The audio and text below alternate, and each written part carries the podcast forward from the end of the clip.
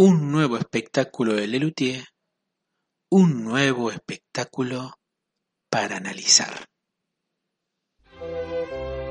Bienvenidos a El catálogo de Mastropiero. Capítulo de hoy, Romeo y Juan Carlos, Fly Airways, Don Juan de Mastropiero. Muy buenos días, muy buenas tardes, muy buenas noches a quienes están dando play en estos momentos. Mi nombre es Julián Marcel y les doy la bienvenida al episodio número 57 de El Catálogo de Mastropero, un podcast en donde analizamos todas y cada una de las obras de nuestro querido conjunto de instrumentos informales Le Luthier, de todas las obras compuestas por el querido amigo Johann Sebastian Mastropero, como también de sus alumnos más destacados.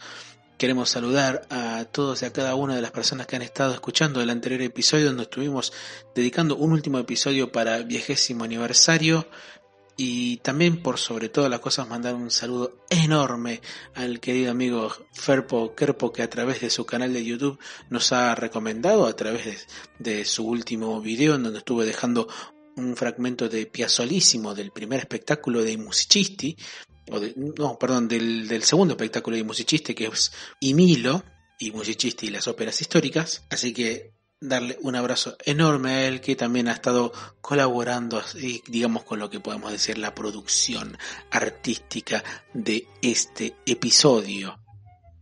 Como bien hemos escuchado al principio de nuestro episodio, vamos ya directamente porque son bastantes los datos que tenemos para darles sobre este nuevo espectáculo de Le El espectáculo número 22 dentro de la historia de nuestro conjunto favorito, incluyendo, por supuesto, su prehistoria, es el Reír de los Cantares digamos, a una alusión a el cantar de los cantares, el libro bíblico escrito supuestamente por el rey Salomón.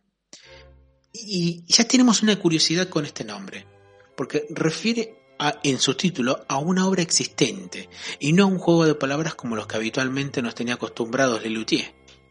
Y de hecho sería el único título de un espectáculo con una cita a otra obra al no tener un registro videográfico oficial, o al menos uno de buena calidad, este espectáculo, digamos, es como el menos reconocido dentro de la época del quinteto, a pesar de que tiene ocho o nueve obras originales muy graciosas, algunas de las cuales seguirán representándose hasta el día de hoy.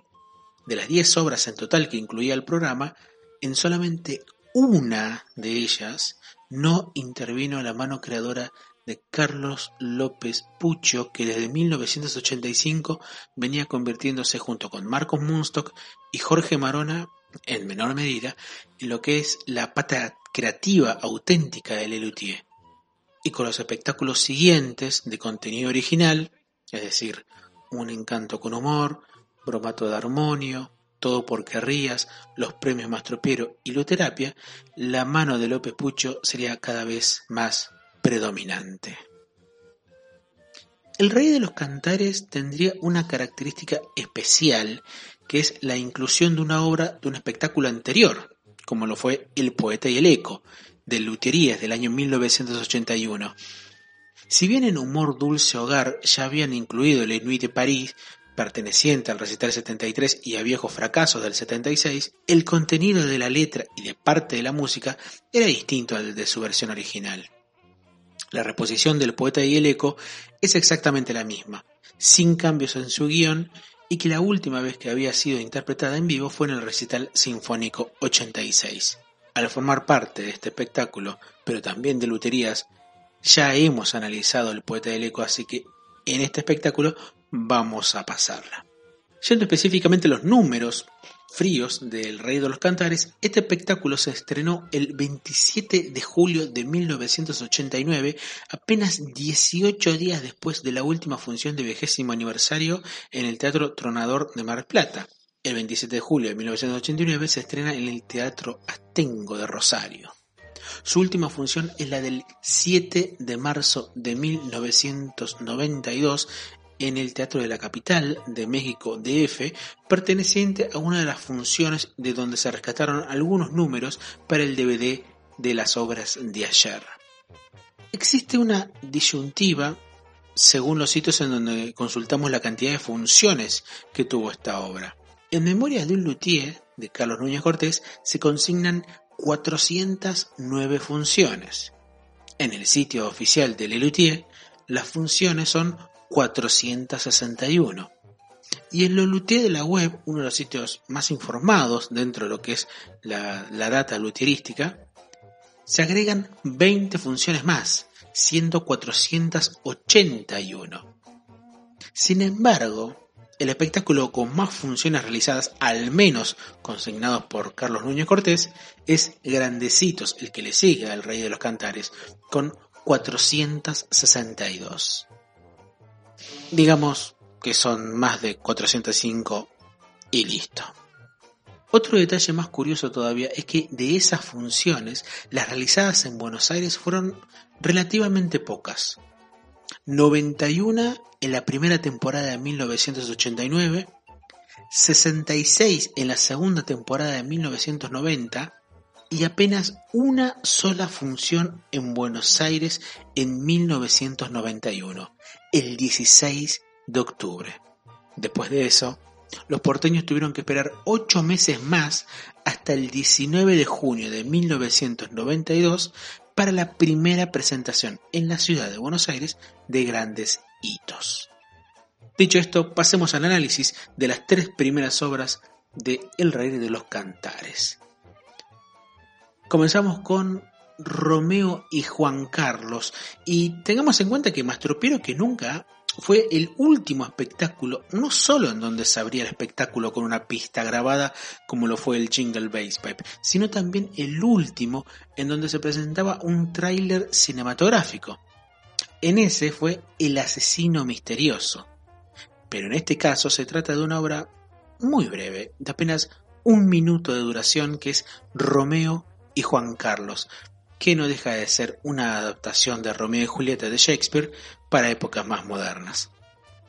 Probablemente esta obrita no cause la misma gracia que pudo haber causado en 1989, pero al menos queda como curiosidad de época. No hace falta citar mucho sobre el contenido musical de la obra, pero encontramos breves ecos a óperas de Verdi como Rigoletto o a La Vie Rose de Edith Piaf. El resto lo podemos escuchar ahora, no sin antes mencionar una curiosidad, que fue que en la gira española de este espectáculo, para evitar cualquier roce o problema con el rey en aquel momento, como lo fue Juan Carlos, actual rey emérito, la obra pasó a llamarse Romeo y José Luis. No deje de ver Romeo y José Luis.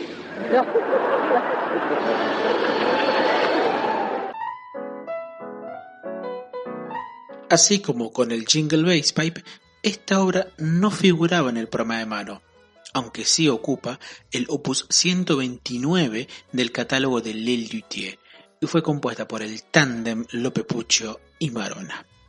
Solo fue interpretada, entre comillas, en este espectáculo. Escuchemos a continuación de manera completa, durante un minuto y veinte segundos, Romeo y Juan Carlos, desde el escenario del Teatro Coliseo en 1990. Marcos Munstock en la voz, Carlos López Pucho en el latín, violata y yerbomatófono, Jorge Marón en el chelato, chelo, legüero y yerbomatófono, Daniel Rabinovich en el rototom, yerbomatófono y bass pipe, y Carlos Núñez Cortés en el glisófono, yerbomatófono, glamocot, dactilófono y teclado llega a esta pantalla la película más esperada del año.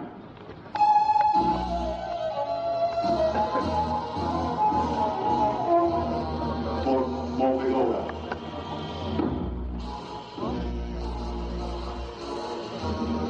Violenta. Romántica.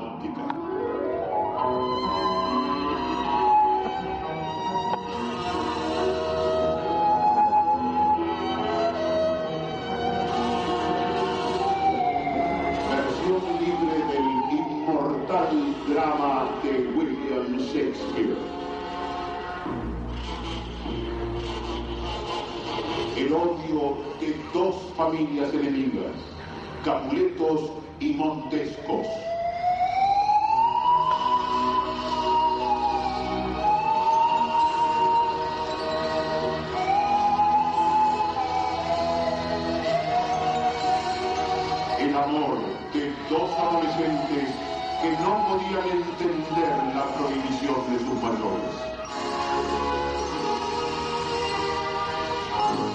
No deje de ver Romeo y Juan Carlos.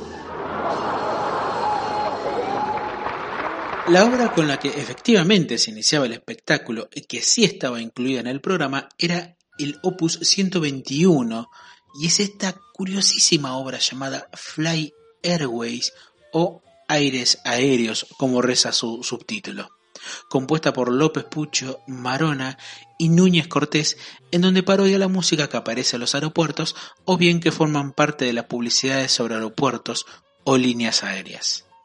Lo importante de la música, no de la música de Fly Airways, sino de la música como concepto, es que además de poder subdividirla, se puede encontrarla y categorizarla en curiosísimas acepciones. Así como en la presentación de quien conociera a María, a María, a María, Munstock, citando a Delanoia, decía que hay música de fondo para cualquier evento, también sabemos que existe música para distintos lugares existe la MUSAC, que es la música para ascensores. También existe música para supermercados. Y también existe la boarding music o música de a bordo o música de líneas aéreas. Y cada línea aérea tiene su música característica. Al menos, si buscan en distintas plataformas, se van a encontrar con esta música que tiene más tinte relajante, digamos, pero que en verdad es la que se pone mientras se sube al avión o mientras espera el momento de viajar. Probablemente la idea de este curiosísimo número haya surgido después de las bastantes giras hechas a España que estaba realizando Lelutier desde los años 80.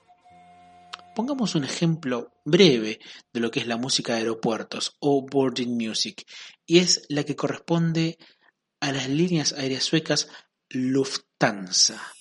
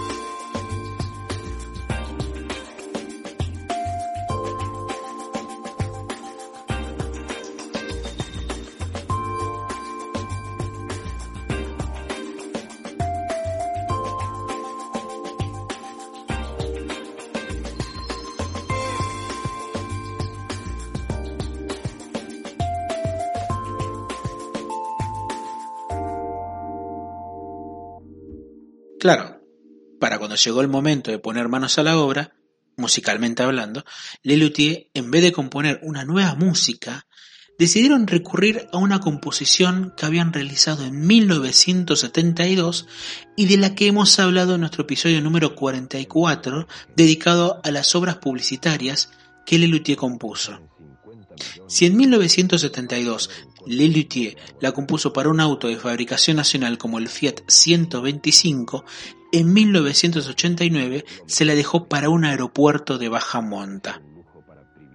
Salvo el leitmotiv del principio y el coro gregoriano que efectivamente fueron compuestos por Núñez Cortés, el resto de la música, de verdad relajante, fue hecha hacia 1972, en donde la mano compositiva estuvo hecha por Núñez Cortés y Ernesto Acher.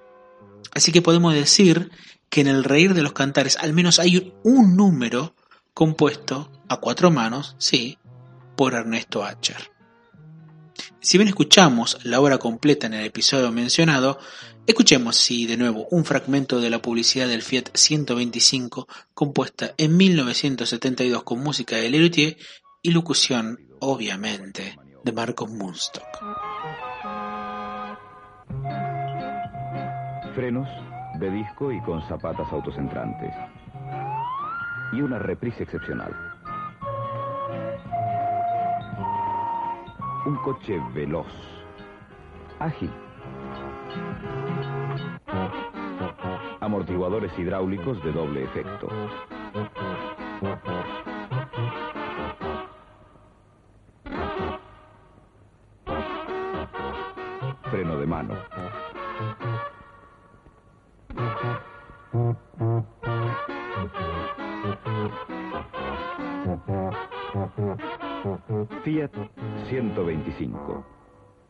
Doble árbol de levas a la cabeza.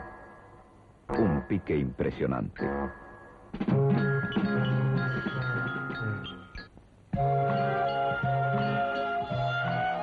Un coche verdaderamente elegante y capaz de cualquier cosa.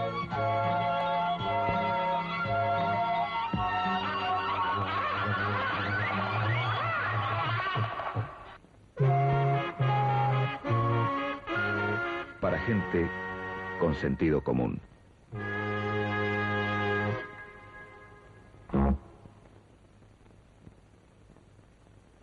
Fiat 125. La máquina. El coche del año. Fly Airways solo fue interpretada en El Rey de los Cantares durante la temporada que duró. Solo hay una grabación oficial en video, pero por YouTube podemos encontrar dos o tres más en diversos programas de televisión en donde ellos se presentaron. A continuación vamos a escuchar los minutos finales de Fly Airways tal como sonó desde el escenario del Teatro Coliseo de Buenos Aires durante la temporada de 1990. Marcos Munstock en la voz, Carlos Núñez Cortés en el teclado, tubófono y coro, Carlos López Pucho en el teclado y en el coro, Jorge Marón en el bajo, guitarra dulce, kazoo y coro, y Daniel Rabinovich en el bass pipe, platillo, tom de piso y coro.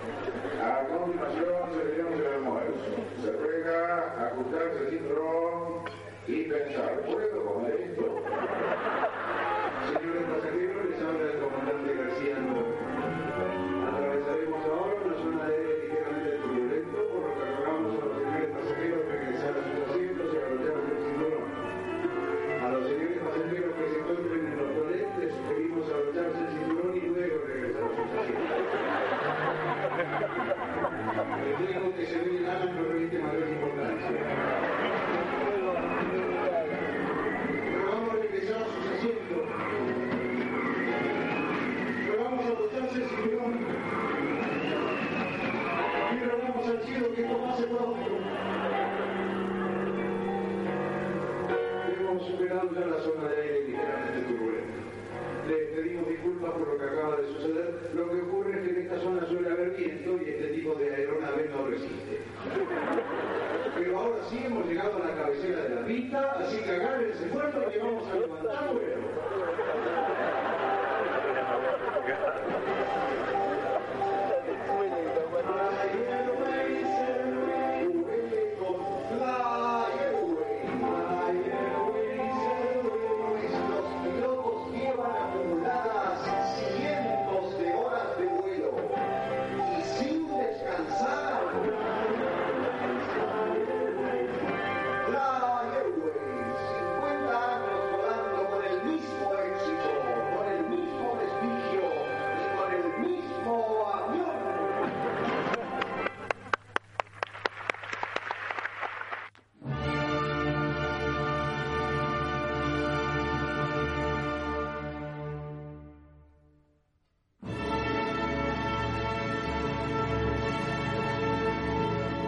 El dúo de barítono y tenorio que ocupa el 122 en la lista de Lelutier es una escena de la ópera de Mastropiero que tiene la fama de atraer la mala suerte.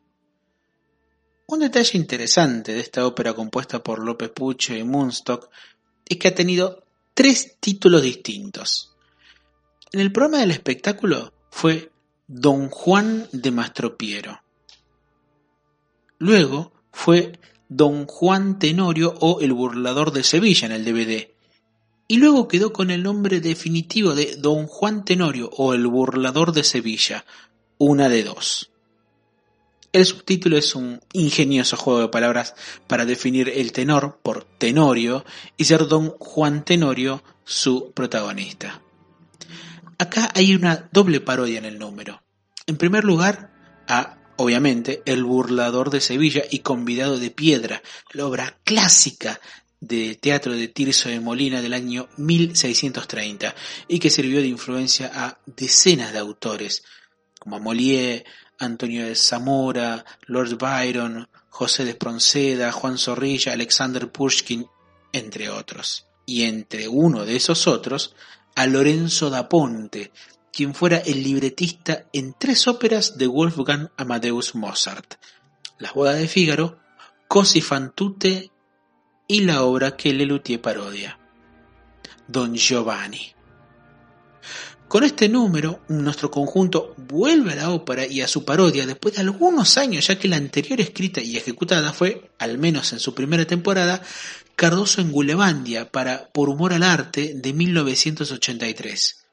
La próxima ópera en el repertorio de Lelutier será en 1996 con La hija de Escipión. Más allá de ser una parodia, el Don Juan de Mastropiero parece ser una versión cómica de la leyenda del personaje creado por Tirso de Molina, en donde la suerte del galán corre una suerte dispar a la conocida. Lo interesante es que en la ópera de Mozart hay momentos cómicos más allá del final en donde Don Giovanni es condenado a los infiernos por haber llevado una vida libertina. Lo que en Tirso de Molina era una obra en donde se buscaba moralizar, y lo que en Mozart era denunciar a la clase acomodada, en Lelutier parece un castigo terrenal lo que le pasa a don Giovanni. Aún así, Lelutier prefirió tomar elementos directamente extraídos del libreto de Da Ponte, además de los personajes principales como el mismo don Giovanni y su criado Leporello, que la obra luterana es Leporino. Respetan partes del guion original como llevaos de aquí este motivo de horror, y algún detalle del argumento como la serenata a la criada de su amada doña Elvira, como también los dúos entre los protagonistas. Estamos hablando de Don Giovanni de Mozart, pero si no escuchamos aunque sea un fragmento de su obertura, sería una falta de respeto. No tanto porque encontremos guiños que se reconozcan en la obra de Lelutier, que los hay, sino más que nada para disfrutar un poco de una de las mejores obras musicales de todos los tiempos.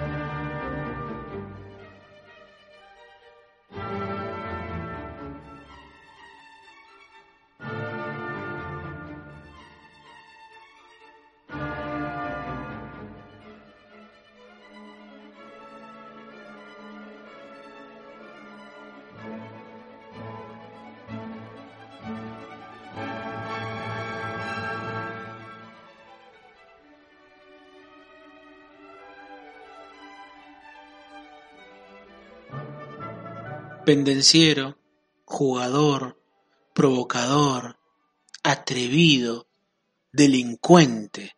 Iba de proyecto en proyecto, siempre fracasando en todos.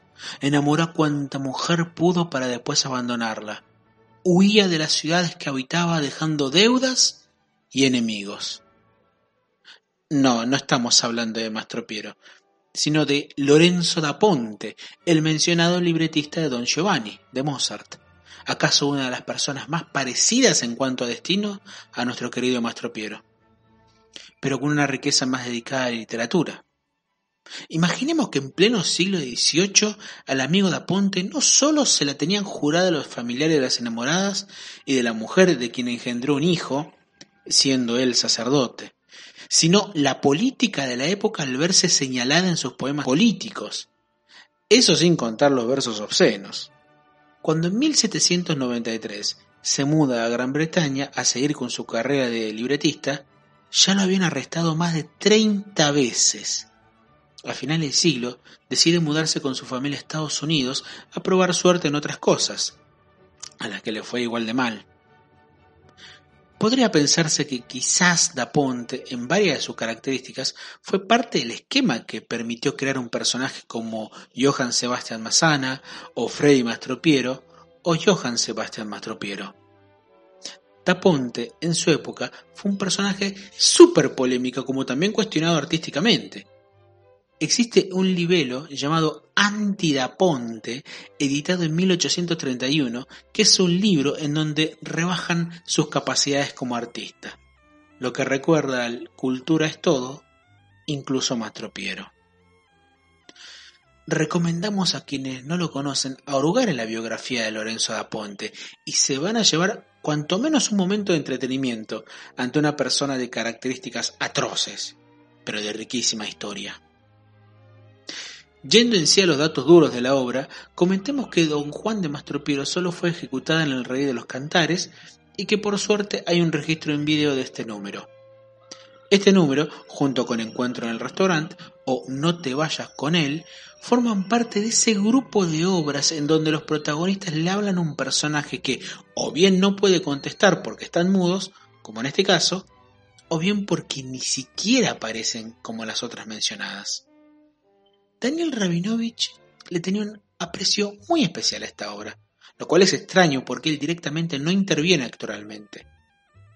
El trío de músicos de la orquesta que aparecen tienen una curiosa característica y es que los tres tocan de espaldas al público y casi en penumbras, imitando a los músicos de la orquesta que las óperas tocan en el foso. Carlos López Pucho, en cambio, prefiere olvidar, según consigna el libro de Daniel Samper Pisano, lo que fueron las primeras versiones de esta obra. Vamos a escuchar para finalizar este episodio los minutos finales de Don Juan de Mastropiro tal como sonaba en el escenario del Teatro Coliseo hacia el año 1990. Pero antes que nada, les queremos invitar nuevamente a nuestro Instagram, el catálogo de Mastropiro, en donde podrán encontrar y complementar nuestros episodios con algo más de material. Marcos Munstock y Carlos Núñez Cortés en las voces, Daniel Rabinovich en el latín, Jorge Marona en el chelato y Carlos López Pucho en el latín y el teclado. Mi nombre es Julián Marcel. y a punto de quedarme sin voz, me despido hasta la semana que viene.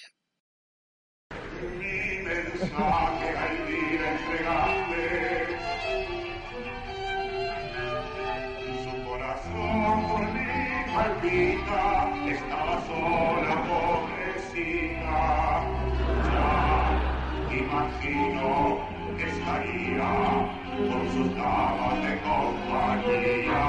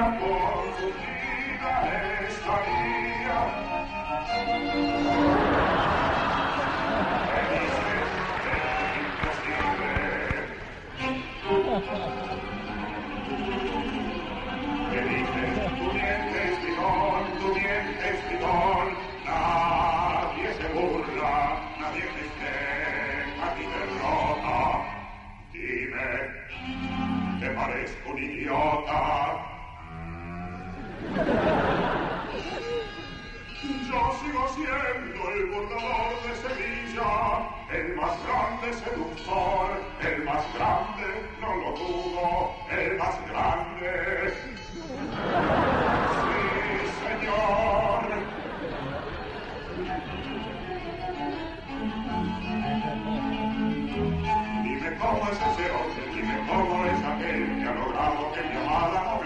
las siempre bien. Es que acaso es más apuesto, más apuesto que yo. Es que acaso es más astuto, más astuto que yo. Dime pronto cómo es él. Dime más acerca de él. Dime pronto quién es él. Dime pronto quién es él.